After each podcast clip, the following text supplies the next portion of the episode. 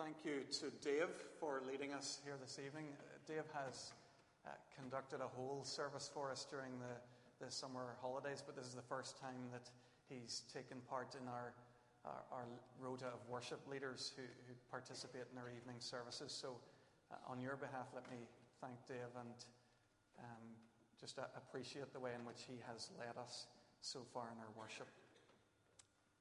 Genesis chapter 39.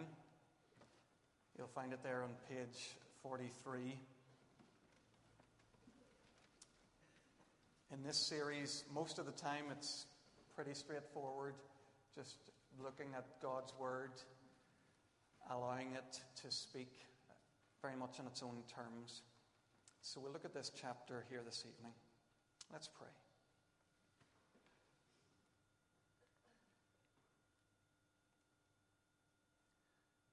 May the words of my mouth and the meditations of all of our hearts be acceptable in your sight, O Lord, our rock and our Redeemer. Amen.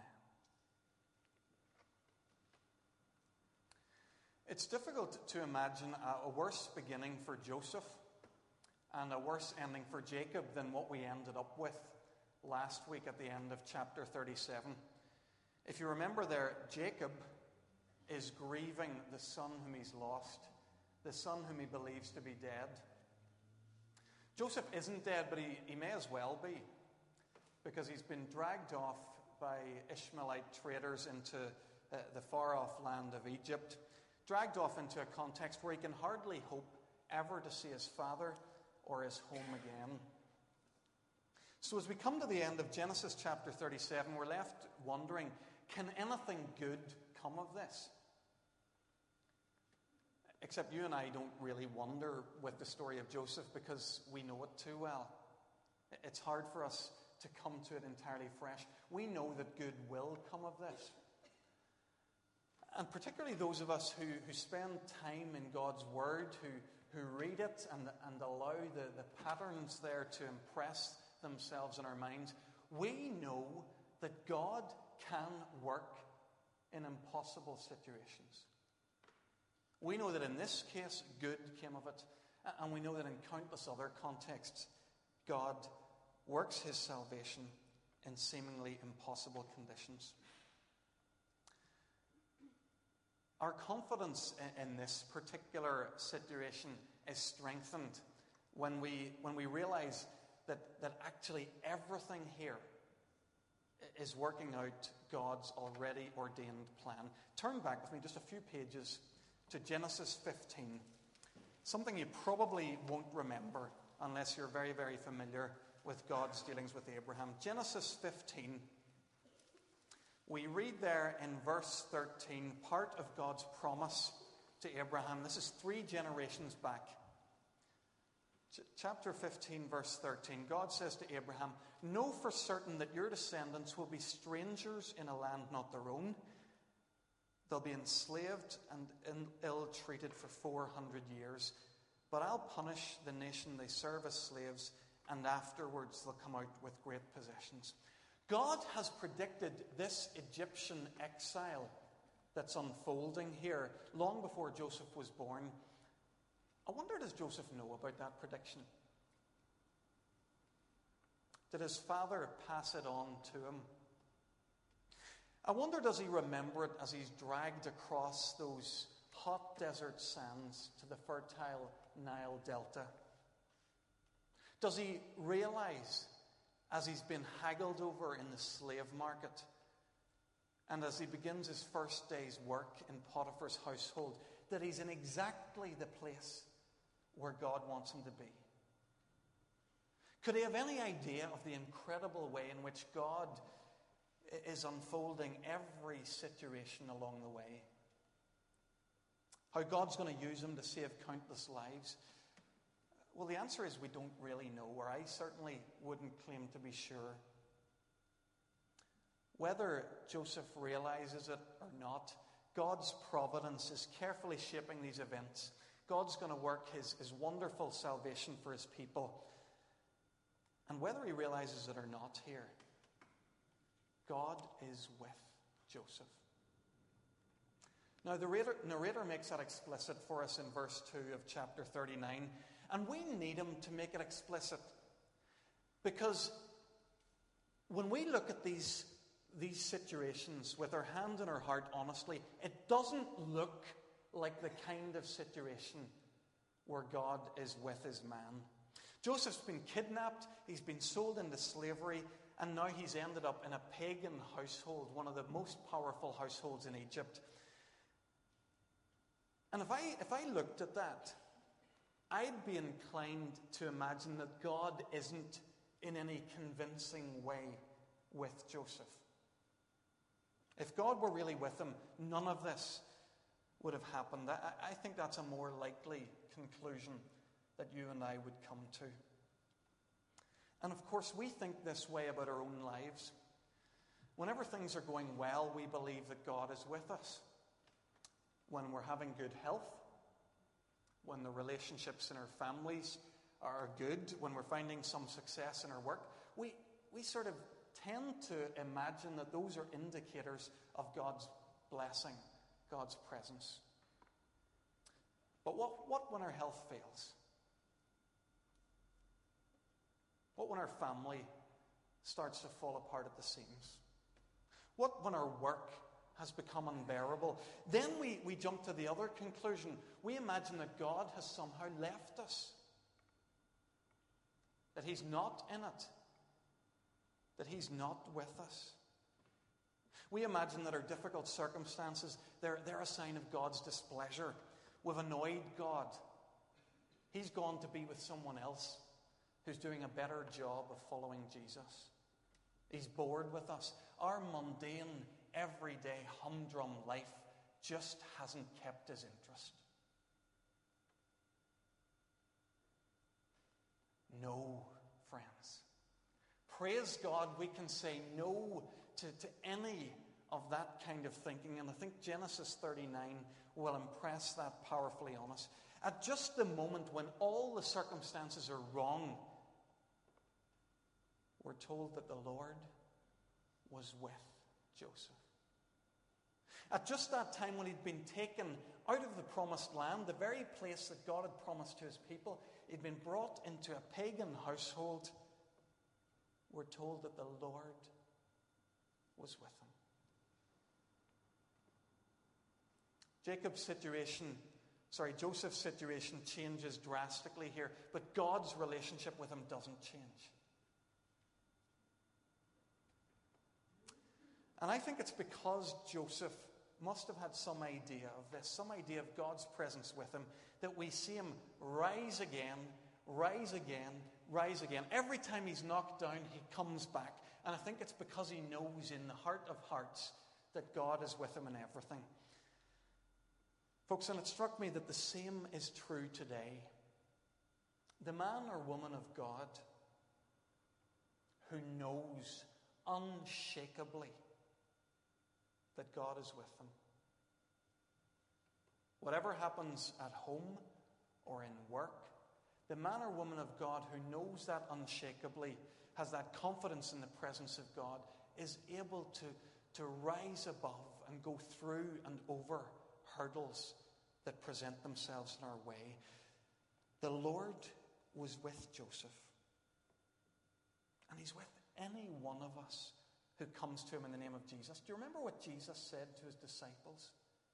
The very last recorded words in Matthew's Gospel I am with you always to the end of the age. That always hasn't ended. Whatever's going on in, in my life and yours, with Joseph, we can say, The Lord is with us.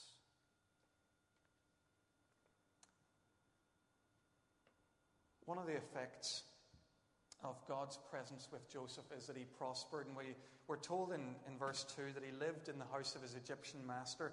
Now, that already speaks of, of a promotion for Joseph.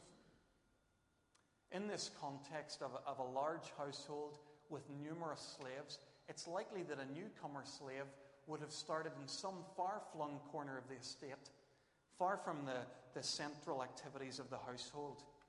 So when we read here that, that Joseph very quickly lives in the house, that's a sign that he's on the up. And if you look down to verse 4, I think that interpretation is, is endorsed to us. We're told there that Joseph made such an impression on Potiphar that he soon made him his assistant, the manager of his whole household. That's incredible, really.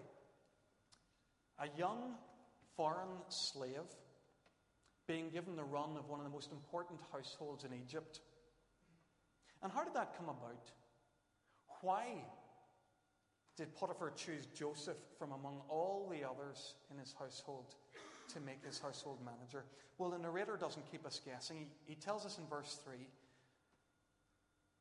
that as Potiphar observed this up and coming young member of his household, he saw that the Lord was with him and that the Lord gave him success in everything he did.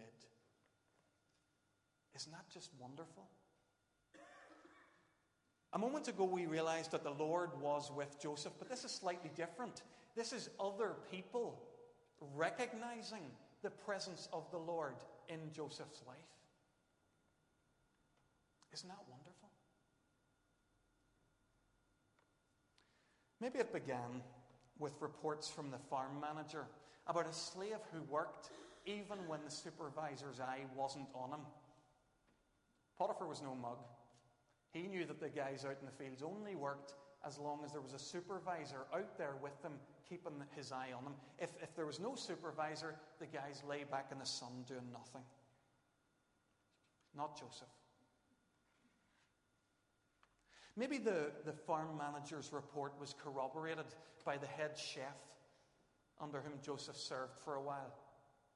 He reported how this Hebrew worked in the hot, steamy kitchen, never leaving a job half done. Always cleaning the surfaces and all the machinery that he used. Uh, everything was meticulous in Joseph's work. No task was too small, nothing too menial for him. And all was done with a cheerful spirit. So, whenever Joseph finally came into the household of Potiphar and became his master's assistant, Potiphar himself was struck by his integrity.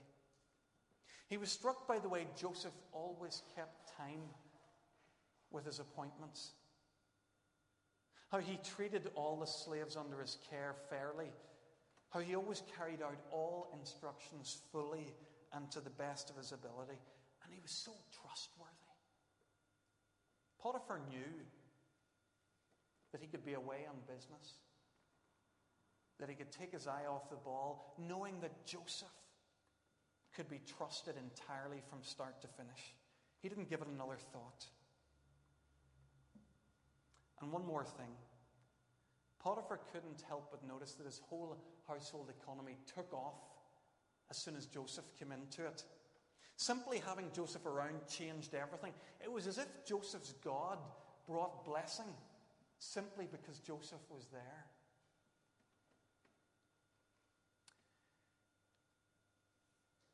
Potiphar saw that God was with Joseph. I wonder could our bosses say the same thing about us? I wonder are they so struck by our diligence, our trustworthiness, the standard of our work, that they've come to the conclusion that God is with us and remember, Potiphar's a pagan. He doesn't know this God at all. He's no categories in which to think of God. And yet there's a reality in Joseph's life that just stops him in his tracks. Does our work speak to our bosses and our colleagues of the Lord Jesus Christ?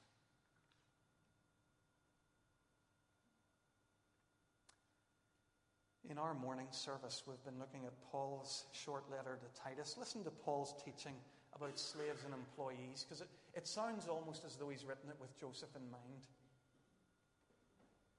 Teach slaves to be subject to their masters in everything, to try to please them, not to talk back to them, and not to steal from them, but to show that they can be fully trusted so that in every way they will make the teaching about God our Savior attractive. Joseph's work spoke to Potiphar about God, and our work can do the same. It can speak to our colleagues and our bosses of Jesus Christ and make him attractive to them.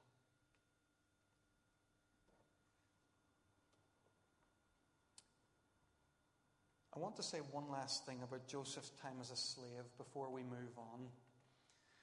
We noticed last week in chapter 37 that if, if there's even one recorded fault of Joseph, if, if there is one, the one that's recorded is, is his, his boastfulness as a young man, his, his lack of humility.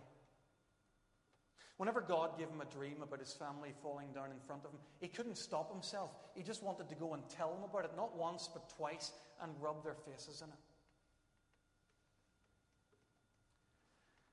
I wonder if this experience of humble slavery in Potiphar's household isn't tailor made by God as an experience for Joseph.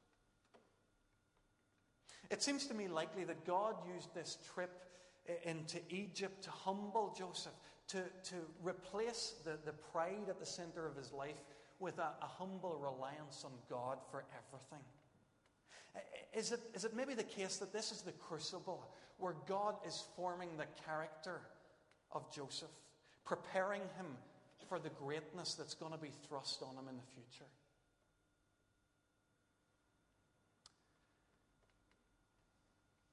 It seems to me that, that we all need to learn this lesson this lesson of submission and of service. And I think it's a lesson, ironically, that's particularly important for those who, who maybe don't often serve or aren't submitting. It's for leaders.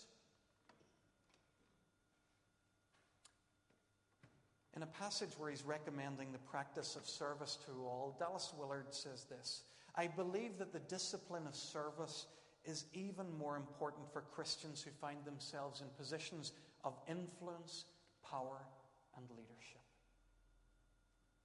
To live as a servant while fulfilling socially important roles is one of the greatest challenges any disciple ever faces. He's right. As soon as we're given positions of leadership, we think, brilliant, I never have to serve anyone ever again. I'm beyond that, I'm above that. And the moment we do, we part company with our Lord and Savior who came not to be served, but to serve. The discipline of submission. The Lord brings it into Joseph's life. We're moving here into a, a, next chunk of the chapter, and we'll, we'll move a little more quickly through it. If the first six verses of the chapter present Joseph as a wonderful example of a man of God and a man of integrity. The next chapter shows us a test to see if he really is what he appears to be. Somewhat out of the blue, in the second part of verse 6, we're told that Joseph was well built and handsome. Now, I, I'm getting to that age where I'm losing touch entirely with street language and, and slang. I was trying to think, well, what would we say in our culture? And I, th- I, might be, I might get this right and I might not. I think the biblical narrator here saying that Joseph is fit. Is that right? Is that all right? Or close? That's what we're being told here. Joseph's the kind of guy, if he walked into a room, the ladies noticed. And Potiphar's wife noticed. We're told that in no uncertain terms. She tried to seduce Joseph and to entice him to have sex with her. Joseph immediately refuses, and, and his refusal is quite long winded because he gives a couple of reasons. Uh, and I want to notice those quickly. His first reason goes something like this Potiphar hasn't held anything back from me except you because you're his wife And for that reason, he doesn't want to take the one thing that his master has held back from him. I find that interesting. The very reason that Joseph gives for not taking Potiphar's wife is the kind of reason that most people in the modern world would give for taking her. They would say, you know, don't forbid anything to me, don't make any prohibition on me, I'll take what I want. And the irony is that for some people, no matter how much they've been given, they always want the one last thing that they haven't been given. No matter how much God blesses us, we always want the thing that God forbids. Hasn't that been the story of human history? Isn't that the sin of Eve? They live a wonderful life, Adam and Eve. They live a wonderful life in the garden. One thing is forbidden them, and it's the only thing they want. Joseph didn't take the one thing forbidden to him. He's, he's a man who's being transformed to become a man of God. He's learned the same lessons that the Apostle Paul uh, has learned and writes in Philippians 4. I've learned to be content, whatever the circumstances. I've learned the secret of being content in every and any situation. Let me ask you this evening are you content? Are you a person who's learned to see the value of living a contented life? If you are, that contentment will serve you as a wonderful shield against temptation. To move through life not drawn in by this, uh, drawn in by that, but, but rather content, grateful to God for all that He has already given you.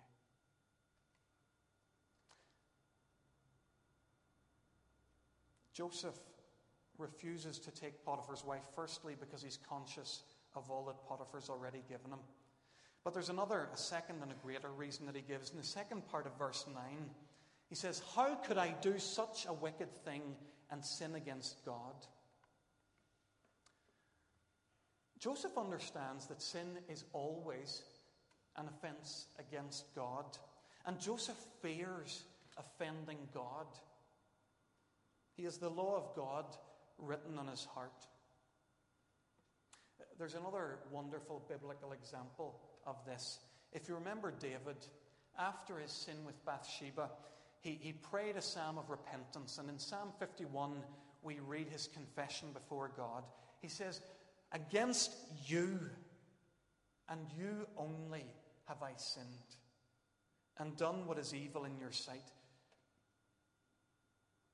David realizes that although he has sinned massively against Uriah and against his wife Bathsheba, ultimately his sin is against God.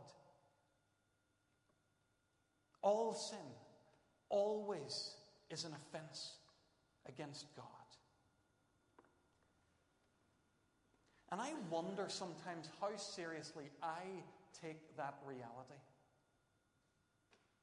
In my heart of hearts, am I not much more concerned about other people discovering a, a sin that I've been caught up in than the offense that my sin has already caused God who knows of it? If nobody else knows of it, then I feel I've got away with it. Everything's all right. That kind of thinking only shows that I haven't yet taken seriously the offense that my sin causes God.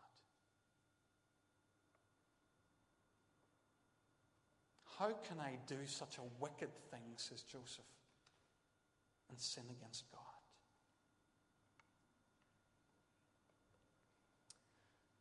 Joseph has stood firm and he's refused the advances of Potiphar's wife. Uh, surely he's done all that he needs to do to resist this temptation. Wrong. Utterly wrong. Temptation is seldom overcome by one small victory. Isn't it the nature of temptation to be persistent? To come back at us again and again and again. We beat it back on one occasion only for it to come back another time. And that's certainly the case here. So it is with Potiphar's wife. We read in verse 10 she spoke to Joseph day after day. There's a sense of her wearing him down. There's something relentless about this woman and the way she comes at him. But we read also that Joseph refused to go to bed with her or even to be with her. I believe that Joseph's behavior in this chapter gives us a wonderful model for how we might deal with temptation. We've already noticed how he, he just refuses it. And I've already said that that's actually only a first step. Secondly, and we see it here in verse 10, Joseph takes measures to get himself out of the context where the temptation can have power over him. He refused to go to bed with Potiphar's wife, but he also refused even to be with her, to be in the place where that temptation had power over him. He makes practical arrangements to take himself away for the tempting situation. Friends, this is exactly the kind of disciplined life that we must learn if we are to survive in a sex mad world. This kind of living isn't a luxury, it's an absolute necessity. I've only been a pastor for a, a short time seven years, three churches here at home in Ulster. Those three churches all have something in common. In every case, I've encountered men who have become addicted to internet pornography. And in every case, I've advised them to take practical steps to remove themselves from the situations where that controls their lives. If you're using a computer, use it in a public space where the presence of other people holds you accountable. If you use the internet, only use it on a shared account with your spouse if you're a married person. Use a shared email address. Put on filters, whatever filters uh, are appropriate for you. And if all that stuff doesn't work, throw out the computer. Find another way of operating.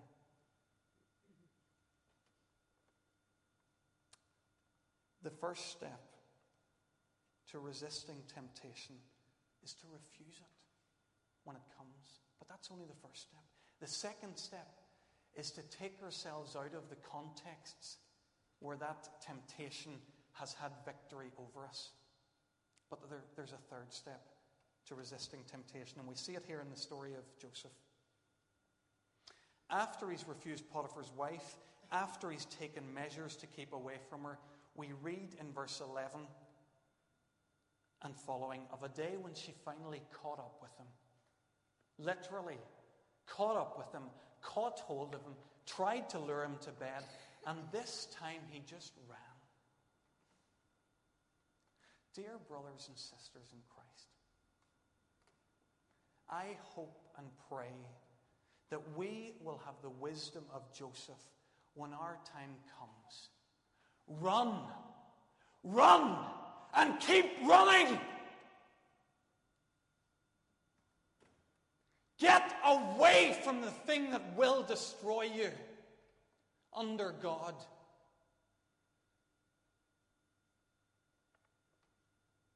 There's a kind of a, a cocky self confidence, and I sense it in myself sometimes.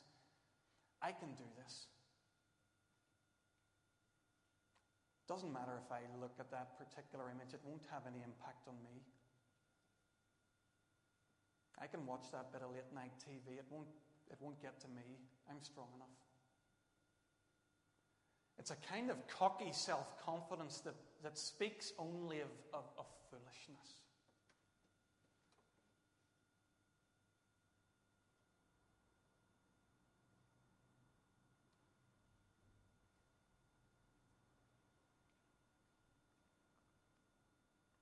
better by far to do what Joseph did. After refusing temptation and trying to avoid it, run. Run so that it doesn't ruin your life.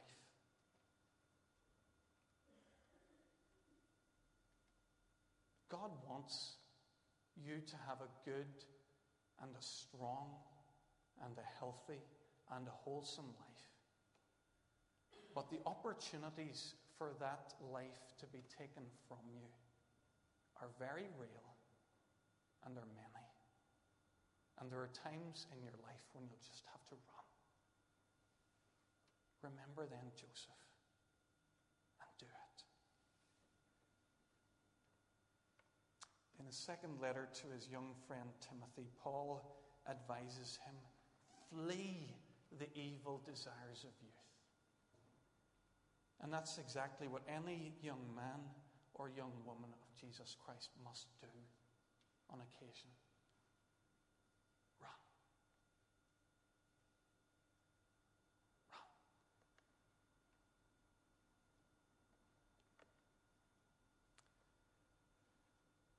Temptation wasn't the end of Joseph's troubles. In, in some senses, it was only the beginning. Even this victory over temptation, wonderful as it is, we read on Potiphar's wife, she's spurned.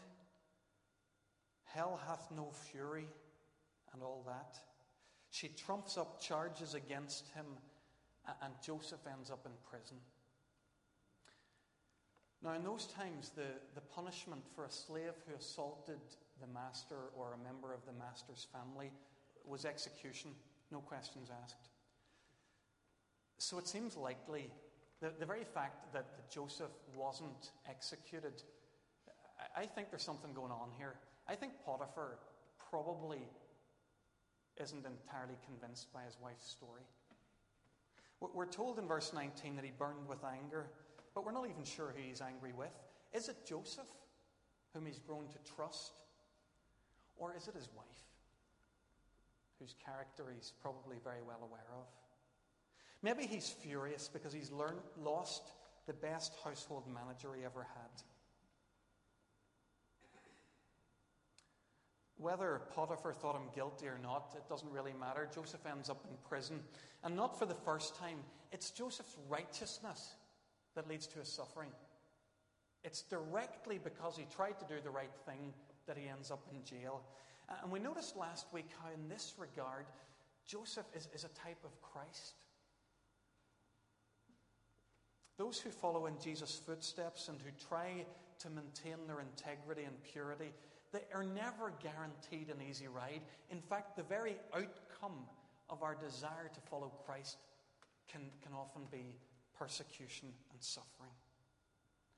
And at this point, we draw encouragement from the words of Jesus. Again, it sounds almost as if he had Joseph in mind. Blessed are you when people insult you, persecute you, and falsely say all kinds of evil against you. Rejoice and be glad, because great is your reward in heaven.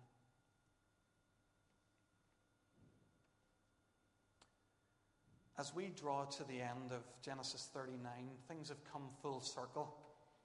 Joseph started the chapter in a bad place. He was elevated into a good position and then only to fall again, this time to be thrown down into prison. If things were bad for Joseph at the start of the chapter, they're probably marginally worse uh, by the time we get to the end of the chapter. And again, we're left asking can anything good come of this? But by now, we're beginning to understand how God works.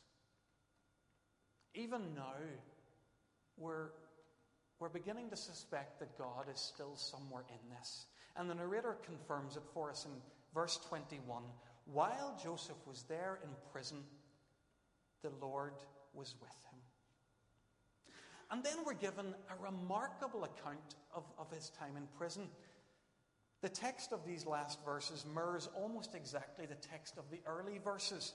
We find that Joseph had exactly the same effect on the prison warden that he had had on Potiphar. In verse 4, we find that Joseph found favor in Potiphar's eyes. In verse 21, the prison warden sees it the same way. Just as Potiphar had put Joseph in charge of his household, so the warden now puts him in charge of all those held in the prison. Just as Potiphar didn't concern himself with anything in, he had left under Joseph's care, so the prison warden doesn't concern himself with anything under Joseph's care. There's a wonderful sense here that you can't keep this good man down. And how could you? The Lord is with him. The Lord is with him. Four times in one chapter, the narrator tells us and reinforces it with us. Let me close. Throughout this story, this whole story of Joseph, but, but certainly most explicitly in this chapter, Joseph stands as a shining example of the Emmanuel principle God with. And we've seen in this chapter how God's with Joseph through all those bewildering circumstances, through all that real life hardship. And it seems to me that Joseph is able to come through all of this because he remains confident that God is with him and that he's working for his good. Dallas Willard says that it is confidence in the unchanging, overriding intention of God for our good that secures in us peace and joy. We must be sure of that intention if we are to be free and able, like Joseph, to simply do what we know to be right. Do you have that confidence of which he speaks? Do you have an unshakable confidence that no matter what happens this evening or tomorrow or this week or this month, that God is with you? Do you have an unshakable confidence that He's with you for your good? We can have. We really can. Those of us who are in Jesus Christ, indwelt by the Spirit of God, let's, let's come just now, humbly and quietly, to God and ask Him to give us that confidence just now. Let's pray.